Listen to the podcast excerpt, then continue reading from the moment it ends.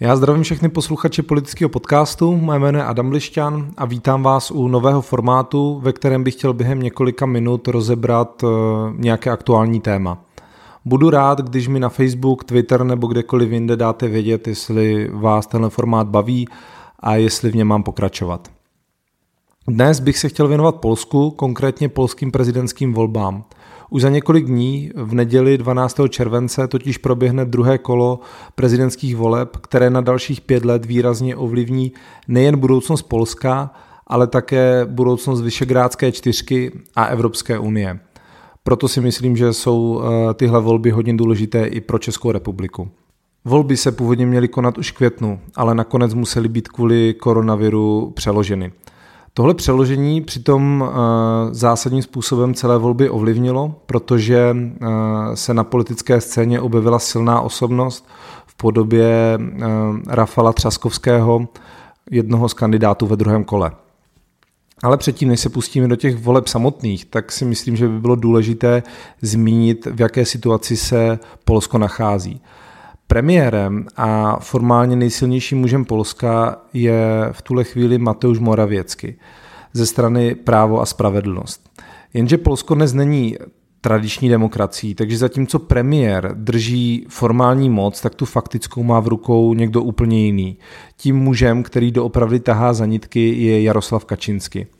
Jaroslav Kačinský je předseda strany Právo a spravedlnost a také obyčejný, v úzovkách obyčejný poslanec, který nedrží žádnou vysokou ústavní funkci, protože nechce. V důležitých funkcích má totiž své lidi, přes které Polsko de facto ovládá. Kromě Moravěckého je prodlouženou rukou Kačinského a jeho člověkem i současný prezident Andřej Duda. A to nás přivádí k volbám samotným, které za sebou mají už první kolo. V tom zcela podle očekávání vyhráli zmíněný prezident Andřej Duda, který získal 43,5% hlasů. Spolu s ním do druhého kola postoupil uh, také zmíněný Rafal Třaskovský, primátor Varšavy, který získal 30% hlasů. Mohlo by se zdát, že favorit je jasný, ale není to tak, protože předvolební průzkumy eh, naznačují opravdu extrémně vyrovnaný souboj. Na Twitteru jsem viděl eh, šest různých průzkumů, které se odehrály v několika posledních eh, dnech a ve třech z nich zvítězil Duda a ve třech z nich eh, vyhrál Třaskovsky. Přičemž ty rozdíly byly po každé minimální na úrovni statistické chyby. Pokud Duda vyhraje, bude mít Kačinský dalších pět let v prezidentském křesle svého člověka, na kterou se může spolehnout a nebude mu stát nic v cestě. Co to znamená v praxi? Ve zkratce by se dalo říct, že Kačinský nebo pod Kačinského vládou dochází především k omezování nezávislosti soudů, kvůli čemuž eh, Evropská komise zahájila s Polskem už několikrát eh, řízení a eh, jasně naznačila, že tohle se Evropské komisi nelíbí. Zároveň v Polsku dochází k omezování vlivu médií nebo spíše k formování jejich názorů, kdy nejlepším příkladem toho je veřejnoprávní televize TVP, která slouží jako čistá propaganda vládní strany a opoziční názory v ní prakticky nezaznívají a když už zaznívají, tak pouze kritické. Stále častěji také vládní garnitura útočí na menšiny a dalo by se říct, že zkrátka LGBT se stává prakticky s prostým slovem. Podle prezidenta, podle současného prezidenta Andřeje Dudy je eh, ideologie LGBT dokonce horší než komunismus, což je v Polsku opravdu silné prohlášení. Pokud by vás víc zajímalo, jak moc se Polsko za vlády Kačinského proměnilo a kam tedy dále pravděpodobně bude směřovat, pokud vyhraje Andřej Duda, tak si puste můj podcast eh, s Petrem Janiškou, bývalým diplomatem, eh, bývalým polským diplomatem, který tu situaci velmi dobře popsal. Protikandidát Andřeje Dudy se jmenuje Rafal Třaskovský eh, a je úplně na opačném eh, názorovém spektru. Je to eh, přesvědčením liberál a kandidát opoziční strany Občanská platforma. Na Twitteru jsem četl, že souboj Duda Třaskovský je stejný jako Zeman a Drahoš, kdy se vlastně v Polsku hledá antiduda, Já si troufnu říct, že s tím úplně nesouhlasím, protože Třaskovský za sebou má četné politické zkušenosti a je to dobře vyprofilovaný kandidát. V minulosti působil jako europoslanec, mimochodem europoslancem byl i Andřej Duda, Rafal Třaskovský působil i jako ministr pro digitalizaci a na ministerstvu zahraničí byl tajemníkem. Od roku 2018 je primátorem Varšavy.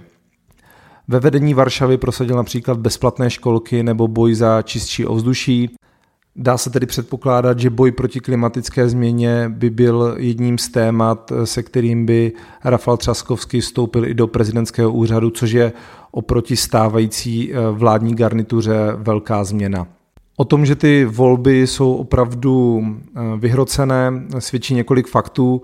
Vtipné například to, že před druhým kolem neproběhla žádná debata, ve které by byli oba kandidáti a stáli by proti sobě.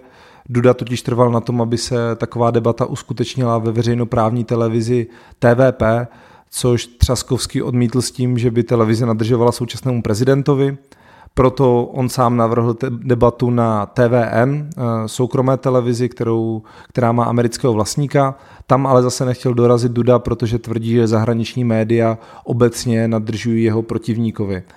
Dopadlo to tedy tak, že každý kandidát nebo že oba kandidáti dorazili do té své televize a vedle sebe měli pouze prázdný stoleček se jménem svého protivníka a odpovídali na dotazy novinářů. Další důkaz toho, jak jsou ty volby vyrovnané, nebo jak uh, si i samotní voliči uvědomují, že jde o každý hlas, svědčí i to, že jich k urnám už v prvním kole dorazilo 64%, to znamená 19,5 milionů voličů. To je o 4,5 milionu voličů víc než v prvním kole před pěti lety v roce 2015, kdy se naposledy v Polsku eh, prezidentské volby uskutečnily. Ten nárůst je obrovský a je vidět, že polští voliči si nechtějí nechat eh, ujít možnost rozhodnout o tom, kdo v jejich čele bude dalších pět let stát. Nechci typovat, kdo nakonec doopravdy vyhraje, ale zase bych si přál, aby to byl Rafal Třaskovský. Polsko si totiž zaslouží prezidenta, který se dívá dopředu a je připravený čelit výzvám 21. století. Znovu zvolení Dudy by vedlo k pokračování kačinského man show a tím pádem k dalšímu zvyšování napětí ve společnosti, rozkolům uvnitř Polska a pravděpodobně i Evropské unie.